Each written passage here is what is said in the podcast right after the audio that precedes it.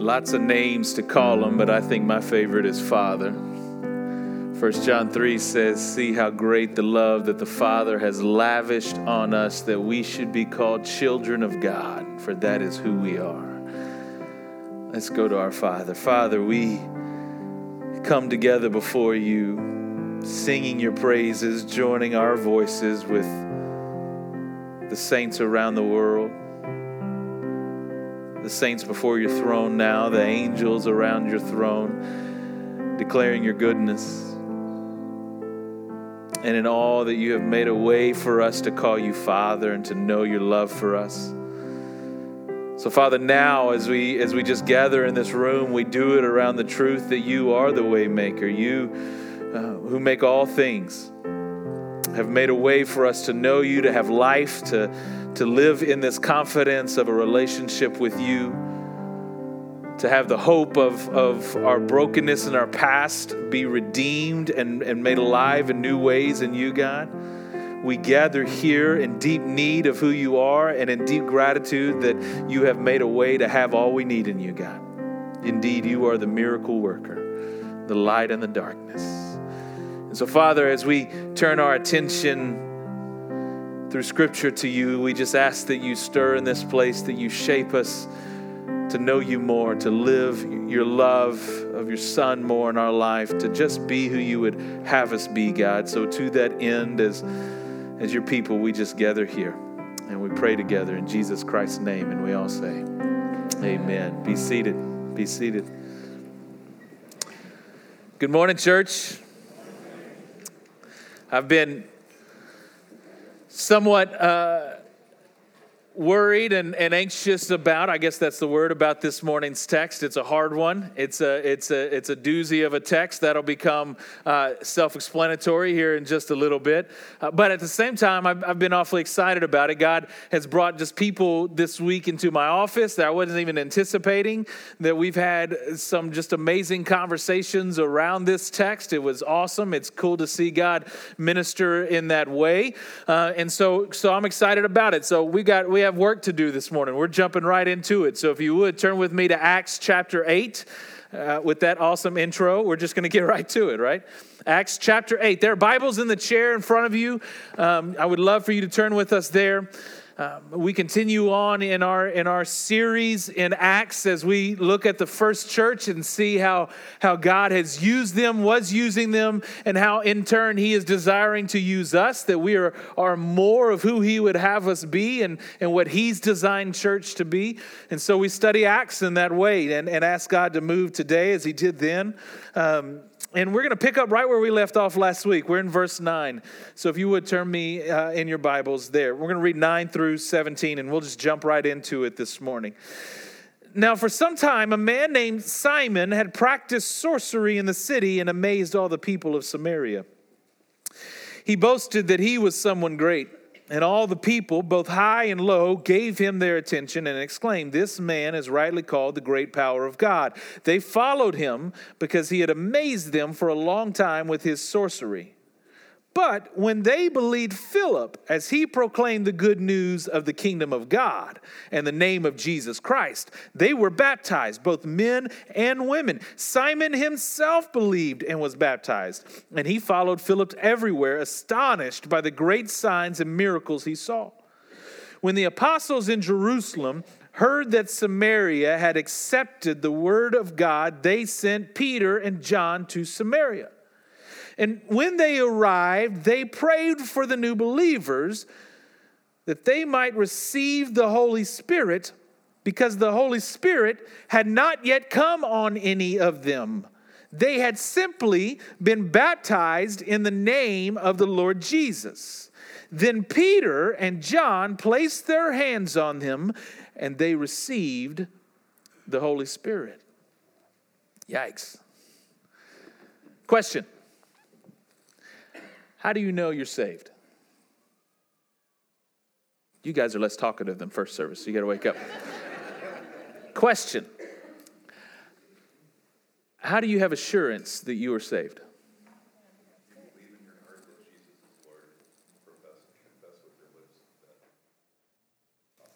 You're there. You're, Yeah.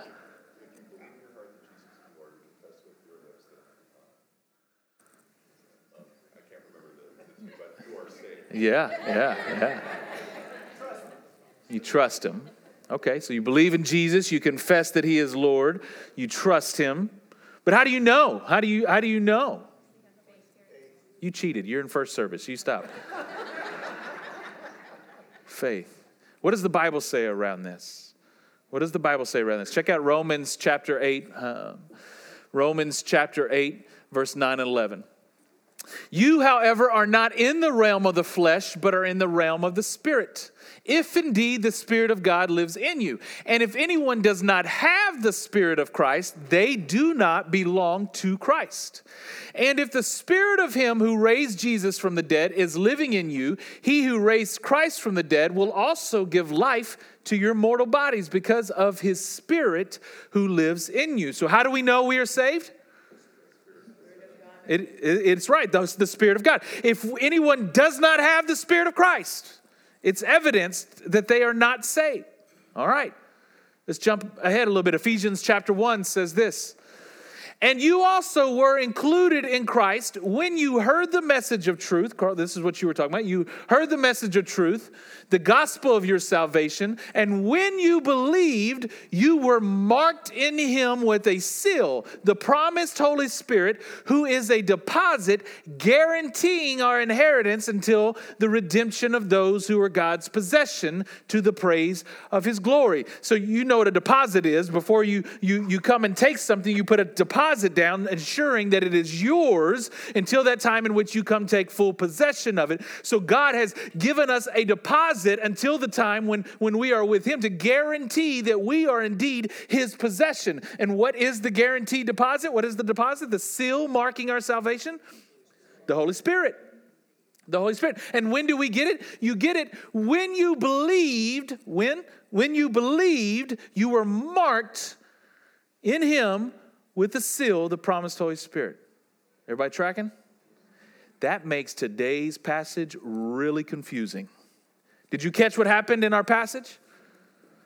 Philip goes down, and we got this whole Simon the sorcerer character. We're going to get to him next week. So let's just hit pause on that for real quick. For now, we're just going to jump right into Philip is preaching the gospel, and, and they were following Philip around, and they're seeing miracles. Verse 12, but when they believed Philip, and we just we just read, right? When you believed, you were marked with the Holy Spirit. At that point, he says, when they believed Philip, as he proclaimed the good news of the kingdom of God and the name of Jesus Christ, they were baptized, both men and women. Simon himself believed and was baptized, and he followed Philip everywhere, astonished by great signs and miracles. Okay, so they believed. They believed in Jesus. Now, part two of what makes this problematic. When the apostles in Jerusalem heard that Samaria had accepted the word of God, they sent Peter and John to Samaria. And when they arrived, they prayed for the new believers that they might receive the Holy Spirit because the Holy Spirit had not yet come on any of them. They had simply been baptized in the name of the Lord Jesus. What? Does that bother any of you? What is happening there? We just got through reading that when you believe, you are given the Holy Spirit as a seal. And yet here we are in Acts, and that's not what happens. They believe, they, they are baptized into the name of Jesus, and they don't get the Holy Spirit until Peter and John show up, and they got to lay hands on them and pray on them in order for them to receive the Holy Spirit. What in the world is happening there? Are any of you confused? You should be, because that raises all kinds of theological issues. So you're saying it's is, is this text teaching that it's possible to believe in Jesus and not have the Holy Spirit? And evidently, there's something so evidential about having the Holy Spirit that when Peter and John show up, they can go, oh, these guys don't have it. Right? That ought to cause some questions for us. Like if Peter and John walk in here and they'd be like, oh, you guys don't have it. what is it? How, what, what is the evidence? How do we know, right? Because we just got the reading. If you don't have the Holy Spirit, it ought to be the very thing that we go, oh, I'm saved. I got the Holy Spirit. How do you know? We just said it's belief, but here's some guys that are believing, some women that are believing, and they don't have it. That bothers me. It ought to bother you. So, what's going on here? Because we need to hit pause because there are whole traditions of our brothers and sisters in Christ who take this one story and they run miles with it. And they teach that this is proof of what they call the second baptism or the baptism of the Holy Spirit. And they will teach that in, in, at the point of salvation, you have the indwelling of the Holy Spirit, which, by the way, one of our sisters here that, that is a member here, and, and, and, and she, she grew up in this tradition. God sent her my way this week. I did not know she grew up Pentecostal. She and I had wonderful conversations around this. I do not mean this to be derogatory whatsoever. I only say this to say I have issue with that, with that line of thinking because the, the teaching goes like this that unless you have the baptism of the Holy Spirit, which is proven by speaking in tongues, then you're not saved. Here's the problem with that. Does this text teach that? It does not. It does not. So let's it's teaching something else. We in agreement with that? Okay. But we got to understand what it's teaching. It's teaching something. And we need to understand it here because there does seem to be some secondary thing that happens in the salvation of the Samaritans. They believed, didn't have the Holy Spirit. Somebody had to come lay hands on them, have the Holy Spirit. So what's happening here? Well, context matters greatly. That's true of any story, by the way, but it matters greatly. The reason you can't take just one story and run with it is because this story is not normative over all of Christianity. In fact, this is the only place where this happens. Something kind of similar happens in Acts 19 when Paul gets to Ephesus. We'll see it there, except for it's different because there they were not baptized into the name of Jesus and they had never even heard of the Holy Spirit. They had just heard about the baptism of John the Baptist, which means repentance of sin. That's all they got. So Peter, Paul shows up in Ephesus. He's like, You guys don't know Jesus and salvation? You don't know what you're doing. Let me baptize you in the name of Jesus. Boom, they get the Holy Spirit, okay? different story. Here we have folks that did believe in Jesus. They were they did understand. They were baptized in Jesus. They haven't got the Holy Spirit yet. So what's going on? What's going on? Well, this marks a unique spot in the development of Christianity. Up until chapter 8, Christianity had only stayed within the boundaries of, of the Jews in Jerusalem. The first Christians were all Jews. And, and you got to remember, Jews had, had, had, had grown up believing that they were the chosen race of God, the children of God, that God had a special blessing on them, that, that God was only for them, not for anybody else. Never mind that through Abraham, the promise was, through you, I will bless all the nations. They just forgot all the nations part. They just like the through you part, right? There's a whole sermon there, by the way. Um, right? And so they, they, they, are, they, are, they are there. And all of a sudden, in Acts chapter 8, God jumps the bounds, and suddenly God is moving in Samaritans. Samaritans are not Jews, they're considered half Jews. They were part Jewish, part Gentile, which is the biblical word for non Jews. They were what, what, Jews derogatorily called them uh, half breeds. But they weren't full Jews. And until the Holy Spirit showed up in their life, Jews would tell you, oh no, God doesn't choose them. Choose them. They're not of the chosen race. And suddenly, boom, God's moving. And guess what? Here in a little bit, we're going to get to the story of, of God jumping the bounds of just, oh, okay, maybe, maybe it's okay because they're half Jews. Well, guess what? It's coming when God jumps to the full Gentile, right? At, the, at Cornelius also happens in Acts. So, so this is a special situation that the Holy Spirit shows up in a really special way. That each of those beginning movements are marked with a unique movement of the Holy Spirit. You have, you have in Acts chapter 2, Pentecost coming to the Jews. You have in Acts chapter 8, the Spirit coming upon the Samaritans. And you will have in a few chapters the Spirit coming onto Cornelius and his house. And there is a common denominator in each of these stories. There's a character who's at each of them, not just the Holy Spirit. Peter is at each of these places. In Acts chapter 2, guess who it was that preached the first sermon where 3,000 people were believed and received the Holy Spirit? Peter, right? Guess who's at Cornelius' house to witness the Holy Spirit coming onto a Gentile that has nothing to do with Judaism? Peter. And guess who shows up here in order to see the Holy Spirit coming upon the Samaritans? Peter. Now, why is that? Well, some commentators, I kind of like this. This is cool. Jesus promised Peter, hey, I'm going to give you the kingdom of heaven. Do you remember that? Peter's the very first one that says, Jesus, you are the Messiah. And, and, Jesus goes, Boom, your name is Peter. I'm changing from Simon to Peter. And on this rock I will build my church, and I'll give you the kingdoms of heaven. And whatever you, you open and, and loose in the kingdom of heaven, be loose on the kingdom of earth. I don't know what that means, but that's really cool. he got, he got the kingdom of heaven. Isn't it interesting that Peter is at the beginning point of each of these major movements of God? But even beyond that, Peter is a respected leader. He is the agreed upon mouthpiece leader, he and James and John, of this Christian church. So, isn't it of God that they need to send for this, these, these, what would have been grown up racists believing that God was only for them Christians? That he needed to send one of their leaders to witness. Wait a second, the Holy Spirit just came upon Samaritans.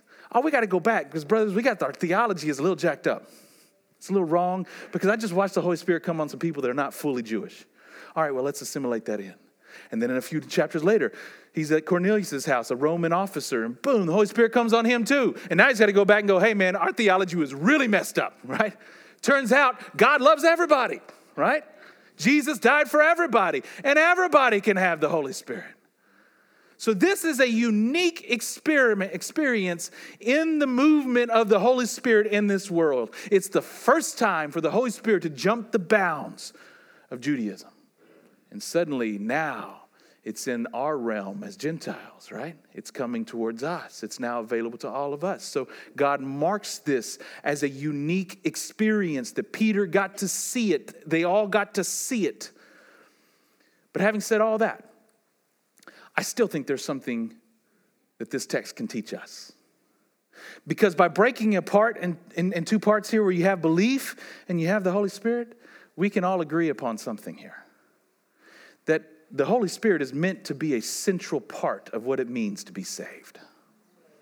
Not, not an inferred part, but an essential, experiential, evidential part of what it means to be saved. To the point that when Peter and John showed up, they go, All you got is belief. You don't have, you see, you just got beliefism. You don't have the Holy Spirit. What was that that they could see that was so evidentially absent? What is it that ought to be so evidentially present in us that in our moments of doubt, we can say, No, I know I'm saved because I have the deposit of the Holy Spirit and I have felt Him move in my life? What is that? It, it, ought, it ought to be moving in each of us that we're asking that question How do I know? How, how, do, how do I know? What is that evidence? Here's what Peter teaches in, in Acts chapter 2 on the day of Pentecost when, when he gets through preaching Jesus and the people come to him and they say, Hey, hey, uh, uh, Peter, what must me do to be saved? It says they were cut to the heart. Where Peter says, Man, listen, repent and be baptized, every one of you, in the name of Jesus Christ for the forgiveness of your sins, and you will receive the gift of the Holy Spirit. He gives them that promise. It was meant to be a central element of what it means to be saved. We all tracking with that? Okay. So, how do we know we're saved? How do you know? What is the experiential, evidential fruit and development of the Holy Spirit in your life that it just, it just becomes obvious? Because we need to be asking that. Because you might be here this morning and you've been stuck in this realm of just mental beliefism. Like salvation is supposed to be just check, True or false? Jesus is Savior. True, I'm saved. Guess what? The demons know that He is Lord and they shudder. There's something born again, evidential, experiential changing of who you are. So, what is that according to Scripture? I'm going to give you six evidences, six experiences of the Holy Spirit in your life to offer as a sense of, of assurance or a sense of worry, depending on where you are. Number one, conviction. Conviction. Jesus, John 16, 7 through 8 says this, but very truly I tell you, it is for your good that I'm going away. He's talking to his disciples. This is before the, the crucifixion. He says, Hey, it's good for you that I'm going away. Unless I go away, the advocate, the Holy Spirit, will not come to you. But if I go, I will send him to you. And when he comes, he will prove the world to be wrong about sin and righteousness and judgment. I like the ESV says, He will bring conviction regarding sin and righteousness and, and judgment judgment. And so, do you hear that? Jesus says, listen, if you have one of the chief proof positives of the Holy Spirit in your life is conviction. It's conviction. When we wander, our sinful nature, there is nothing inside of you that wants to feel bad about doing bad things. right? Nobody enjoys that. So it's not your sinful nature that cries out saying, Stop! Repent of that. Move away from that. That's not of you. That's not of me. Our sinful nature would say, Run to it. But there's this voice that cries out. And you might say, Isn't that just the conscience? Wait, hold on.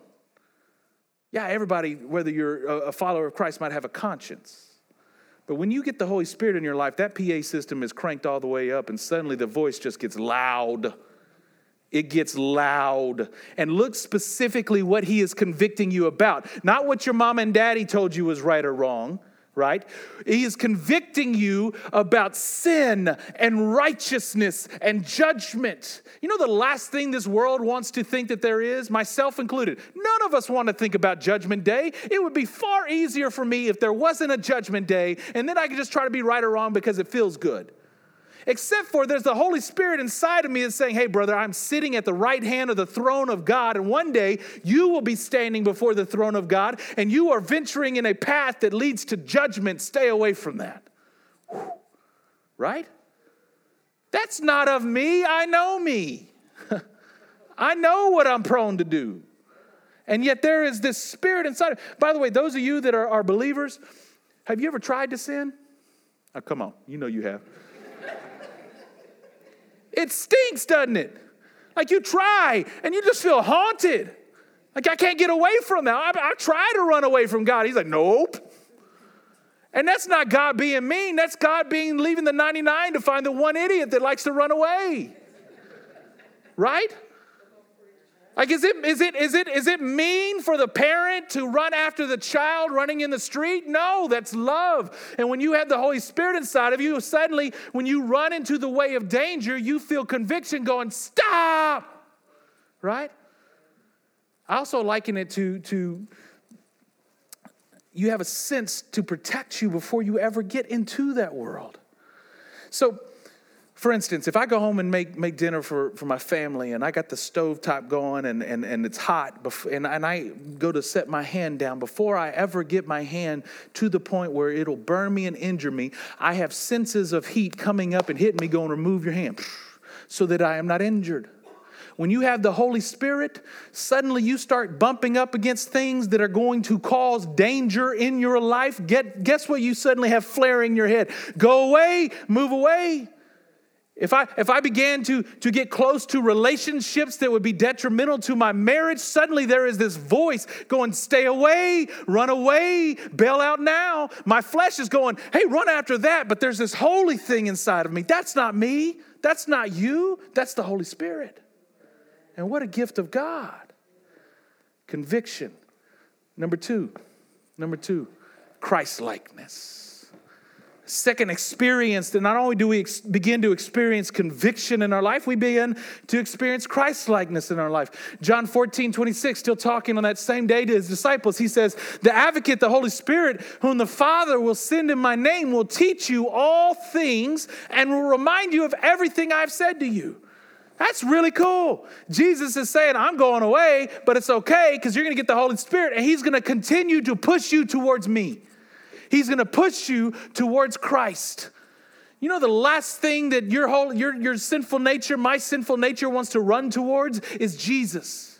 Sin would cause us to run to away from God. We want to see the world through our lens, through what makes us comfortable, through what's easy on us. But suddenly we have this other voice that keeps reminding us of Jesus, that keeps pointing and glorifying Jesus in our mind, that causes me to want to. Why are you in church on a Sunday morning? You could be sleeping in this morning. You know you're tired. We're all tired. Why am I here? Right? Why do you get up in the morning to study scripture? Why do you go to growth group and give up? That's hard. You got to get there after work. You're hungry. The kids are complaining. Why would you give the effort of that? When your flesh says, quit all of that, and then you can sleep but your heart has something drawing you going to Christ, saying, No, come and know me, experience me, grow in Christ's likeness with me. And you feel this, this draw of the Holy Spirit to, to truthfulness. Jesus will go on and call him the Spirit of truth that will teach you all these things. And you find yourself just changing how you see things. Going, huh, I used to really hate that guy. Now I feel a tenderness towards him. That's not me. I used to want to punch everybody that was my enemy in the face. Now I'm praying for them. That's not me. That sounds like Jesus. Right? Christ likeness, drawing to him, a growth of that. Number three, guidance. This is kind of the combination of those first two. In our growth groups, we've been in Galatians uh, chapter, uh, all of Galatians. Galatians 5 is like the, it's the climax of the book. It, it is the point of, of all of Galatians. He begins teaching on the Holy Spirit and what we have. Here's what he says. So I say, walk by the Spirit and you will not gratify the desires of the flesh. For the flesh desires what is contrary to the Spirit and the Spirit what is contrary to the flesh. They are in conflict with each other so that you are not to do whatever you want but if you are led by the Spirit, you are no longer under the law. So there's something experiential about the Holy Spirit that's supposed to be centerpiece to what it means to be Christian, that we don't have to follow the law. We follow the Holy Spirit inside of us. And he says, just keep in step with the Holy Spirit. I say, live by the Spirit. What does that mean to live by the Spirit? Suddenly you have a guide in your life that you are listening to that is drawing. Can I tell you something? If you feel something inside of you calling you to do something godly, that is not you. You don't want to do godly. That's why you need a Savior. That's why I need a Savior.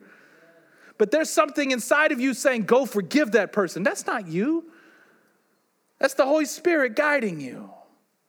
I have had the experience, I know you probably have too, where I've sat at my desk and I'm thinking about something totally different, and I feel a name come to my mind that I haven't thought of or seen in a while, and I can't get it off my mind. I call the guy, and he's in tears because he just found out he has to go have heart surgery, and he just needed to ask if I would pray for him. That's not me. I didn't think of that guy. The Holy Spirit is there to be a daily guide in your life, a central piece to what it means to be Christian. It's an experience. It's an experience. Number four, love and connection, Romans 8 14 through 15. For those who are led by the Spirit of God are the children of God.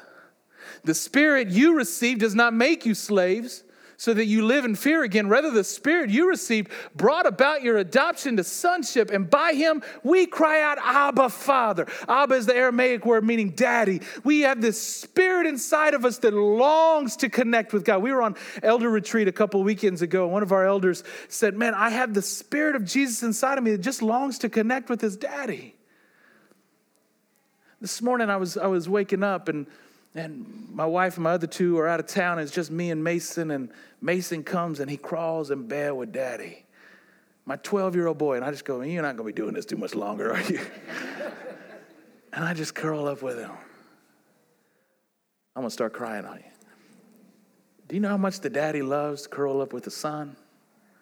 And the son loves to feel the love of the daddy? Do you hear what that is saying? That when you have the Holy Spirit inside of you, you have this spirit that longs to connect with your Abba Father. That in, instead of just seeing him as judge and angry, angry king up in heaven or the principal that always wants to get in trouble, suddenly you look up and you see daddy and you want to connect with him, and there is love there in your soul for a holy God. That's not of you.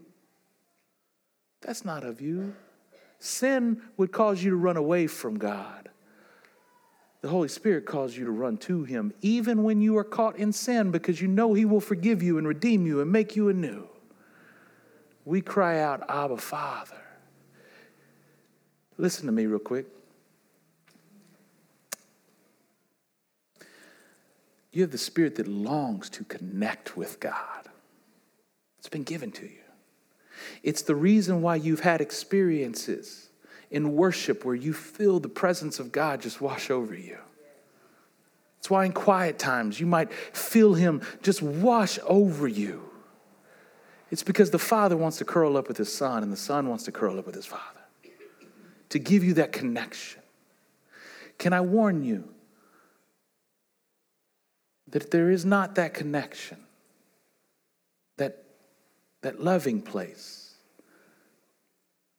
Either A, you have misunderstood what salvation is, or maybe you're stuck in mere beliefism. But the call is not just to believe in a Messiah that lived 2,000 years ago. It's to believe in a Messiah that lived 2,000 years ago who then enabled me to connect with the living God right here today. And that connection is to be the center place of what it means to be a child of God. Right? By him we cry out, Abba, Father. Let's keep on going here. Number five, fruitfulness. Fruitfulness. Galatians 5, we're back over in Galatians 5. But the fruit of the Spirit, if your kids are in Friday night church, they've been learning this, and the fruit of the limb is love, joy, peace, and patience, kindness, goodness, gentleness, and self control. That's awesome. That's an awesome list. And the idea here is that Paul says that if you are keeping in step with the Spirit, it will produce inside of you like a tree can't help but if a tree is healthy, it will produce the fruit that it was created to produce. When you are walking and living in the Spirit, you will have the experience of it producing things inside of you that are not of you. Right? Some of you are naturally self disciplined people. Yay on you, all right? Others of us have not met a buffet that we don't like. And you don't need to get me near a buffet table. And so when I am living, I know that, and I feel self discipline in my bones. I'm like, oh, there you are, God. Thank you for that, because that's not of me. You, you'll see joy where there, there shouldn't be joy, peace where there shouldn't be peace, love for people where the world says you should hate each other. Look at your skin colors, look at your, your belief systems or where you grew up. You should, and all of a sudden we have this love. You know what? I, I love when people come to Paseo and they go, Man, I just feel the Holy Spirit there. And I go, You know what that is? That's the fruit of the Spirit. That's not us because we're bad people. We're terrible, but God is good. And he takes bad people and he produces new life and he puts in them the, the very seeds of salvation for other people as he produces the fruits of the Spirit out of their life. And we just begin to experience that. Isn't that cool? That, that, that it's an experience that is beyond us, which goes in hand with, with number six here power, Acts 1 8. Acts 1 8 and you will receive power to be my witnesses when the Holy Spirit comes upon you. To be my witnesses in all Jerusalem and Judea and Samaria and to the ends of the earth. In other words, that the Spirit will move inside of you and give you gifts and abilities that you did not have before. He will empower you to be His witnesses, right? That's what that's saying. That you will receive power. I always love it when somebody goes, I can't lead a growth group. I'm like, good. I'm not asking you. I'm asking the Holy Spirit inside of you. He's a really good growth group leader. you're like, I can't, I can't share Jesus with somebody. Good. I'm not asking you. I'm asking the Holy Spirit inside of you. And He has promised that He will give you the words to say in the time of need to lead that person. So when you feel yourself inside going, I can't do that, look back at Satan go, You're right, I can't. Jesus can, and He's in here. And he promised to empower me to be his witnesses all over the world. And so you're sitting going, I could never be a missionary. Yes, you can. You got the Spirit of the living God inside of you. Can I get a witness, Kevin? Huh? Yes? Are you going to the ends of the earth because you're awesome? What skills do you possess in your natural self that are going to make you successful in ministry? And why is that any different for any of us? It's not. The same spirit that draws Kevin and Sarah to say yes to the ends of the earth is drawing you and empowering you to say yes to be his witnesses here and to the ends of the earth. Some of you right now feel the call to go to the ends of the earth, and you're looking back at God and you're going, I can't do that. And God says, Come again.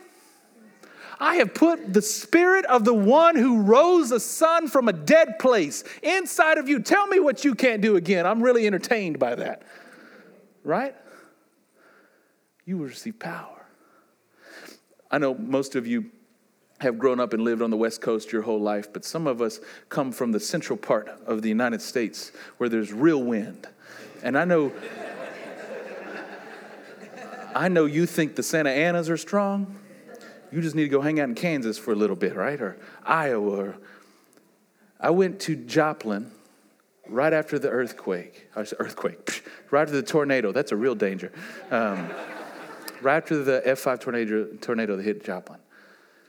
And I took a group of students there to go do some mission work. And you could see the path that this wind made. It split trees and forests like they're an ocean, just split them wide open. And trees were gnarled and bent in every different direction, took houses and just destroyed.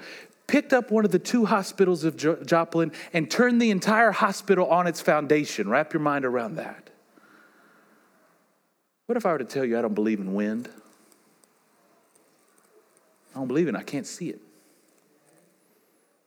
What would you say to me? I'm silly? then there are other days when I've sat in the stillness and watched a gentle breeze just blow the leaves and butterflies float along and I feel it go across my face and I feel peace. What if I were to tell you I don't believe in wind? Nicodemus looked at Jesus in John 3 and thought Jesus was crazy when Jesus said, You got to be born of the Spirit. Jesus looked back, and guess what he compared the Holy Spirit to? He said, You don't see the wind, but you see its effects. The Holy Spirit is meant to be so efficacious inside of us, so evidential inside of us, so experiential inside of us that the world might look and in the forests that are us, with the fruit of the Spirit on our limbs, as the leaves are flowing everywhere, they go, I don't believe in God. I can't see them, but I can't explain that. And that is not of us, it is the presence of the Holy Spirit. And it is meant to be central to what it means to be a Christian. The very thing that we look to and go, I know I'm saved because He here. He is here and He lives. This morning, I want to close with either encouragement or challenge. There's more to this. We could stay here all day. We could get into the gifts of the Holy Spirit. We could, we could, we can go on, and maybe we should. Maybe that's for study of you. The key point of all of it is salvation is not mere beliefism and you go along in your own power. It is an experiential change to your core of the Holy Spirit coming inside of you because of your belief in Jesus Christ. If you have not experienced that, if you would say that my salvation today is not an experiential one, I have reduced faith in the living God to a mere, I, sometimes I doubt, sometimes I believe beliefism, that maybe today is the day that changes everything. And you hear the Bible saying God is not a theory, He is a living God that lives and breathes and moves. And He wants to do that inside of you, in your life. Maybe today is the day you say yes to that. Or maybe you are saved, you have experiences with Him, but if you're being honest, every day is not a walk and an experience in the Holy Spirit. And you're feeling God calling you to saying, hey, that ought to be a central part of what it means to be my child. That a day shouldn't go by where you don't curl up with your Abba Father. And you're feeling Him calling you closer. Wherever you are today, I want to invite you to turn your attention to God. There's no magic repeat after me prayer that makes you saved. It is faith in the living God and a receiving of the Holy Spirit because of that faith. If you're ready to do that, you can do that today, right here, right now, in your house, whatever. It's not me that makes you saved. It's not a pastor that makes you saved. It's the living God. You turn to Him. You say yes to Jesus. We do offer a class starting next week where John's teaching, exploring Christianity. If this is new to you, you want to know more about how you can know the living God, why we can even trust that this Bible that teaches us is real. That class starts second service next week. Would love for you to be in that. You can sign up in the hub for that. Right now, let me just say a prayer over us, and then we're going to worship and glorify the living God and ask Him to move.